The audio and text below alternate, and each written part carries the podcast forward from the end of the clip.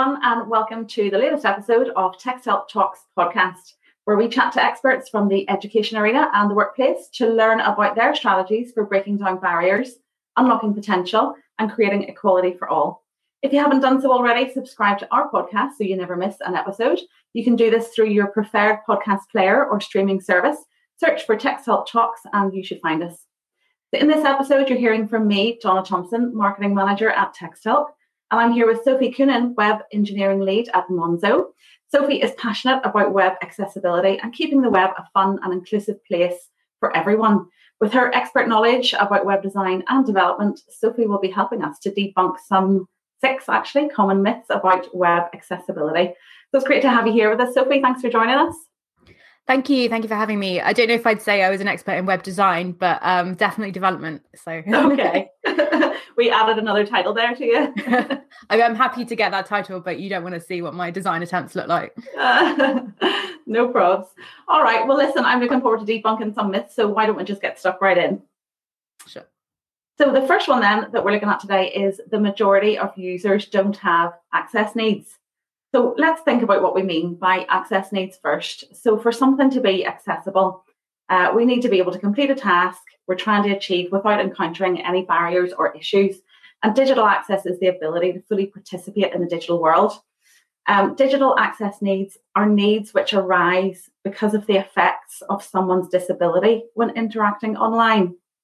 So at Texthelp, we know that 15% of the world's population have a disability. And in the UK alone, 10% of the population have digital access needs. So, Sophie, as a senior web engineer, what would you say to this myth? I think it's easy to fall into the trap of thinking there's like a normal or a difficult or a, t- a typical user.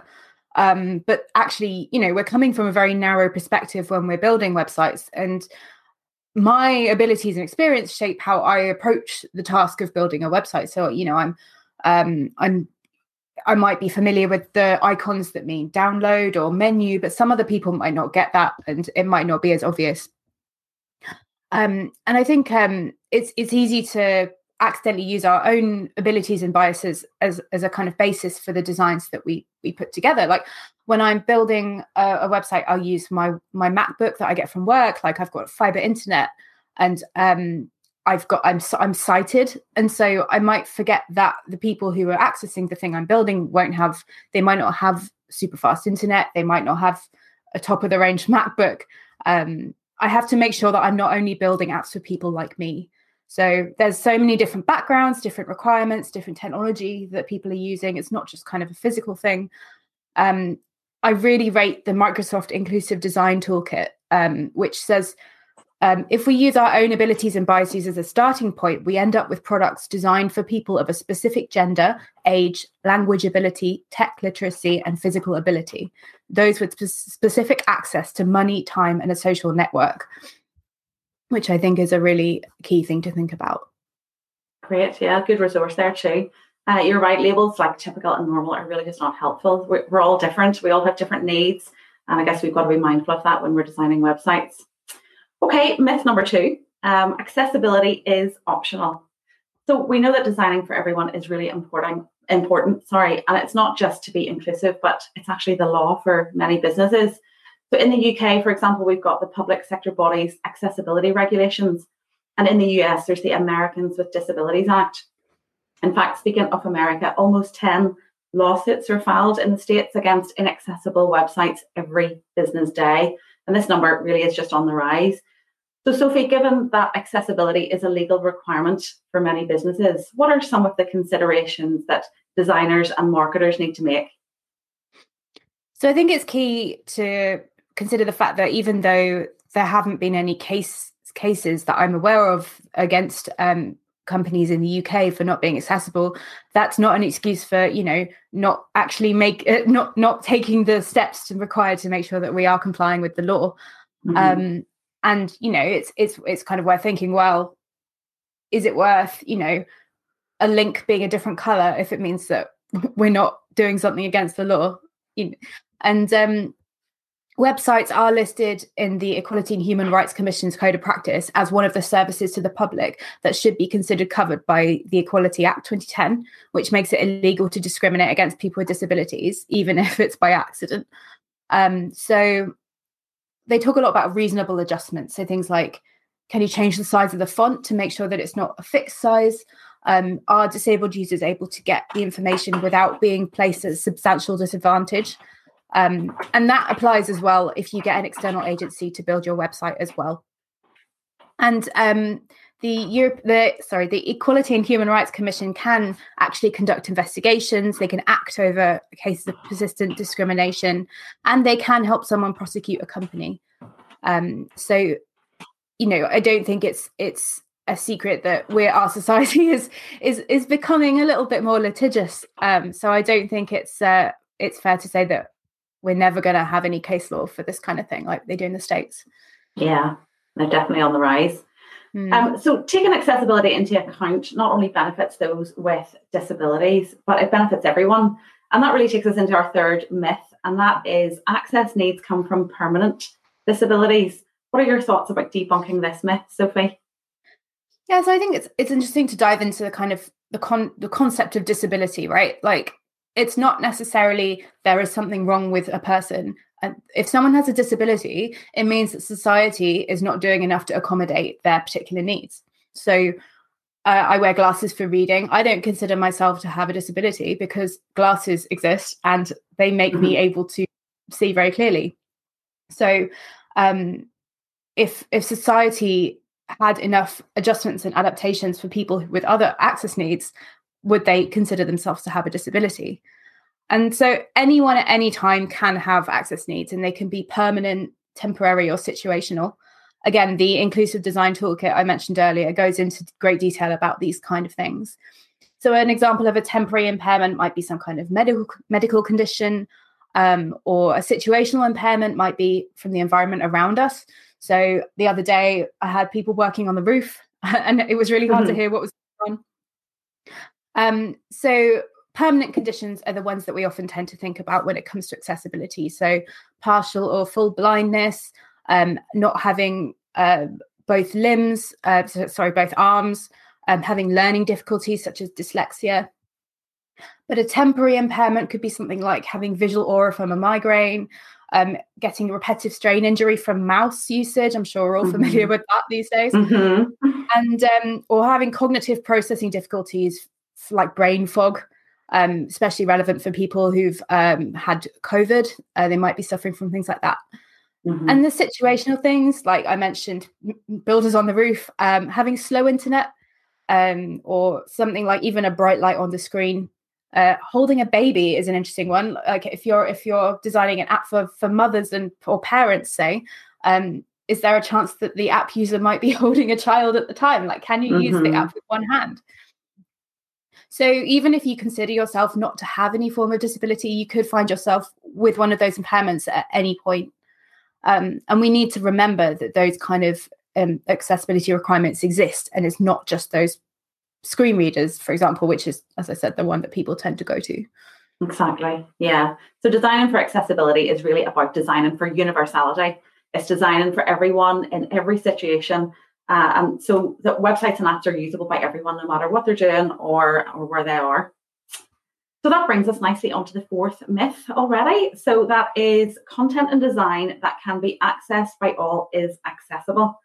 So we've already touched on designing for accessibility means considering things like, um, you know, images, uh, t- alternative tags on images and captions on videos, for example. So it's basically all the things that affect someone accessing your content. But how well this content can be understood is also very important. And that's where readability comes in. So, factors that affect readability include things like jargon words, uh, sentence length, even spelling and grammar mistakes. So, to make your content more readable, you've really got to start using plain English. So, Sophie, I would imagine there are other readability factors at play when it comes to learning the art of web development and really getting to grips with complex programming languages. Um, how do you try to make these programming languages more understandable? That's a really interesting one. Um, so I briefly briefly trained before I got into coding. I was training as um as an English teacher, English as a foreign language. So I actually learned some kind of useful tips for for conveying complicated uh, concepts to people uh, without like of, often when you're teaching a foreign language you you need to explain the meaning of a word without using the word mm-hmm. and that is vital when you're teaching people to code so you need to be able to explain what are basically quite com- complicated concepts in in web design and development but you've got to be able to explain them in an accessible way that doesn't make people feel stupid um, and a, a, great way of doing that is real world analogies. So I use those quite a lot, trying to explain technical concepts in quite in kind of uh, understandable situations that you might not usually associate with um, with with a technical concept. So the one that comes to mind is when I was I wasn't teaching coding at the time. It was speaking to some non technical colleagues, but um, I was trying to explain um, an authentication flow that we were building on a web app and i used like some kind of ridiculous analogy about a secret clubhouse with like secret handshakes and badges that you had to wear but you know it gets it gets the message across and it's memorable yeah. as well um, it can be quite fun to try and think of some really absurd analogies for technical concepts but it but it makes it stick in your head mm-hmm. yeah having that story element uh, on top of all the code Absolutely. definitely helps you remember it a bit better um, so looking at some statistics here, in the UK, the average reading age is just nine years old. And in the US, it's around eighth grade level. So that's age 12 or 13. So writing with inclusion in mind not only makes it easier for those with low literacy to understand content, it supports people with conditions or situations that can cause reading challenges. So just going back to what you said about situational uh, disability, Sophie, if you look at the way we consume content today, readability really matters to everyone, doesn't it? It really does. Um, it's it's never been more relevant, especially coming from a bank where I work. You know, it's it's hugely important that the people that we're doing business with can actually understand what they're signing up for. And finance is famously something that's just really complicated. Um, so at Monzo, we have a very specific tone of voice that is designed to make things as clear as possible without being patronizing. It's approachable, it's very simple. We use abbreviations that you'd use in normal conversation. We like English famously has like three words for everything. So we the simplest form of, of language, we don't try and be overly legal or overly kind of formal because it ultimately all it does is affect the comprehensibility of what you're writing. Mm-hmm. Um, we've got a great guide to the tone, our tone of voice on our website actually, which I really recommend looking at because it it really is excellent. Oh, great! Okay, we'll check that out. Um, okay, moving on to the fifth myth, which is that accessibility is a barrier to good design. We hear this a lot. Um, so, as a senior web engineer, Sophie, what would you say to that? I would say, is it good design if it's not accessible? Um, I think, you know, I often find myself turning around to developers and saying, I, you know, we can't do this because it isn't accessible. And the best designers that I've worked with have said, okay, well, let's find something that does work. Mm-hmm. And I feel like people imagine that if if your website is really really accessible, it's going to be like white background, Times New Roman, blue links yeah. with underlines, you know. Um, but it's it's really not the case. Except as I said, accessible design is good design. If it works for everyone, it's a good design. And if it's a beautiful design that cuts out half of your user base because it's unusable for them, uh, is that something you really want to have associated with your brand? Um, mm-hmm. Um, so if, if if you can you've got this beautiful user interface that someone can't use the keyboard to navigate around you know are we really going to call that good? Um it, it's it's rather than thinking of it as something that makes forces you to make an ugly or boring product think of it as something that will give you a set of constraints to incorporate as you consider your design. Um, which there's a brilliant article by Jesse Hausler, who's the director of product accessibility at Salesforce, um, who wrote this article called Seven Things Every Designer Needs to Know About Accessibility. And it really is an absolute fountain of knowledge. Mm, uh, but it's those constraints. Out. It's it's an interesting it's an interesting challenge, right? But it becomes mm-hmm. easier once you become familiar with those constraints. It becomes second nature to you. Mm-hmm. It's the fear of the unknown, maybe at the beginning. Um, so it, it's so true. You know, at Texthelp, where we continue our efforts to be as inclusive and accessible as accessible as we can. And we've actually just been through the process of creating a brand new website, uh, No Mean Feat. Um, and it's more accessible than uh, you know the, the old website. And to be honest, we feel the design actually looks better than ever too. So accessibility definitely hasn't been a barrier uh, to good design for us in this instance. Yeah. So okay, oh, were you going to say something more there, Sophie? Sorry, I interrupted you. I was just going to say um, the gov.uk site is another example of something that's really simple mm-hmm. but so so accessible. It's it's really um, it's an absolute feat of accessibility, I think. And yeah, okay, it's not the slickest, sleekest website, but you know exactly where to go, you know exactly what to click on, you know exactly what's happening. And when you've got to do something as tedious as filling out a form for some tax return or something, you want something that's really obvious and really clear. And I think they've mm-hmm. really nailed it. I use I use the gov.uk website a lot actually for inspiration. Oh dear, yeah. I, I like that there's a lot of white space on their pages. Their pages don't seem to be too cluttered with a lot of content, which is good. Absolutely. Yeah. Okay, we're on to the last myth already, number six. And this one is that accessibility is hard to implement. So, for anyone wanting to be more accessible when it comes to web design, what would you say to them, Sophie? I would say this one's kind of slightly cheeky because it is it is hard to implement if you're doing it retrospectively. So if you've got this big big web app, and I feel like a lot of professional web developers will have been in this position, right? When you where you're working on this big web app that was built before I don't know before your time, or maybe um, it just didn't have the time put into it to make it accessible from the beginning. Mm-hmm. And you mm-hmm. think, oh God, we really need to make this accessible and it's a lot of work. It can take a lot of time and it can cost a lot of money to go back and fix it up so it is accessible. So, in that respect, yeah, it is hard. But if you think about accessibility from the start and you factor it into your designs and, and the way that you write your code, it actually doesn't have to be that challenging. It just becomes second nature. So, really, you want to go with accessibility by default rather than accessibility after the fact, you know. Um, so there's a lot that we can do as web developers that will kind of give us accessibility for free um, just by writing HTML, right? So um, there's something called semantic HTML, which is um, HTML elements that tell you exactly what they do, such as nav, which is used for a menu, or button is used for a button that has a something happens when you click it. You know, we've got link um, elements for links to different pages, using the right ones, using the right headings in the right order, um, making sure that you leave the styling to CSS um, and keeping the HTML tags for the structural markup of the page. And all of this will help assistive technology to navigate a page just by virtue of the fact that you've used these semantic elements.